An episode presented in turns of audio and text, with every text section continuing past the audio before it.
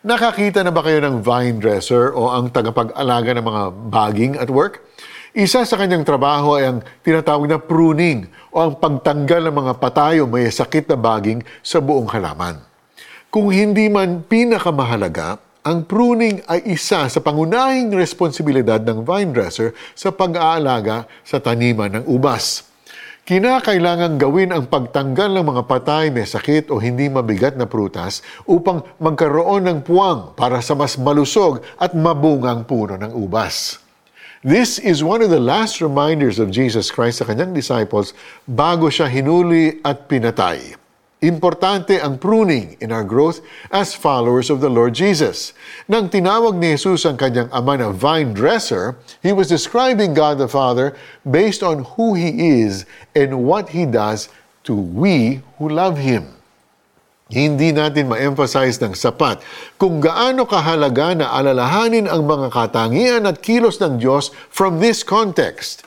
Ang, pawag, ang, ang pagtawag sa kanila bilang isang taniman ng ubas ay para sabihin sa disciples na siya ay personal na nagmamalasakit sa kanila at isang reminder kung ano ang dapat nilang gawin upang sila ay mamunga. At the same time, Jesus was reminding them, parang isang warning na rin, na kung sila ay hindi mamumunga, sila ay mapuprune. hindi ba masakit yun?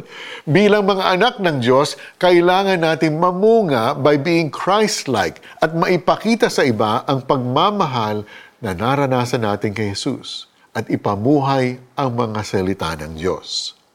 Magagawa lamang natin ito kung tayo ay nakadikit sa vine at sa vine dresser, si Jesus Christ at ang Diyos Ama. Let's pray. Thank you, Father, for revealing the depth of truth in Jesus Christ, our genuine vine. May my life bear abundant fruit as a result of His life in me, fruit that honors you, our Father in heaven. In Jesus' name I pray.